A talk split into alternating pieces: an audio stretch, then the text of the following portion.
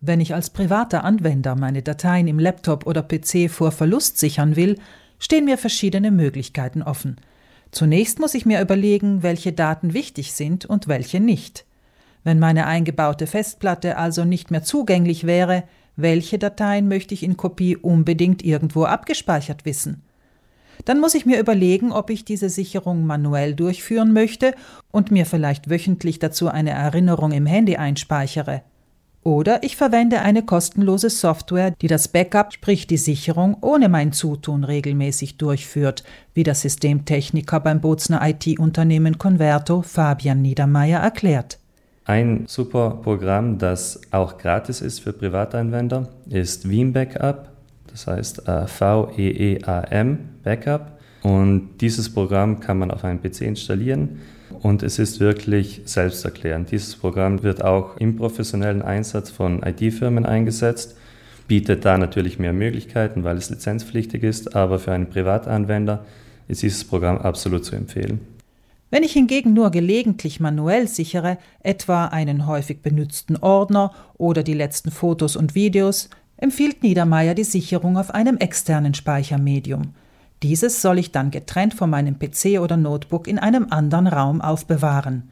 Denn nur so sind die Daten vor einem Brand des Geräts oder einem Wasserschaden sicher. Weiters muss ich mir überlegen, welches Speichermedium ich verwenden will. Niedermayr? Kleinere U S B-Sticks, die sind jetzt relativ billig im Internet zu haben. Natürlich sind auch begrenzte Speicherkapazitäten vorhanden.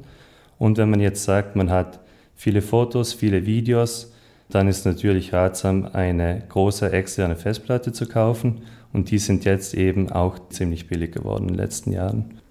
Bei den Festplatten, ob interne oder externe, gibt es zwei Speichertechnologien. Die herkömmliche H D D, was für Hard Disk Drive steht, oder die S S D, bei der die Daten ohne bewegliche Teile gespeichert werden.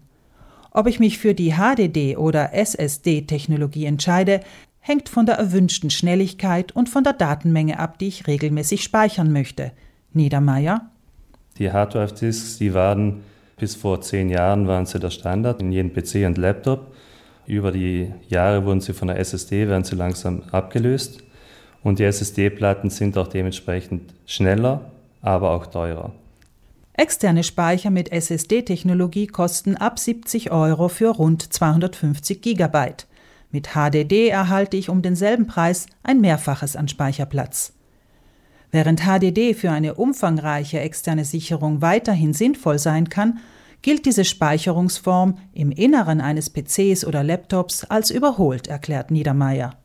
Wenn Computer oder Laptops im Angebot verkauft werden, dann muss man immer darauf achten, dass die Speichermedien, die verbaut worden sind, S S D-Platten sind. Der Grund, warum jetzt Laptops oder Computer billiger verkauft werden können, ist einfach nur, dass die ganzen Hersteller die H D D-Platten noch im Lager haben und diese loswerden wollen.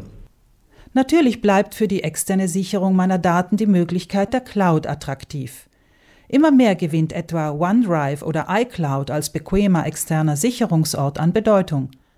Wenn ich hingegen meine vertraulichen Dokumente oder private Fotos und Videos meiner Familie sichern möchte, ist eine externe Festplatte die sicherere Alternative.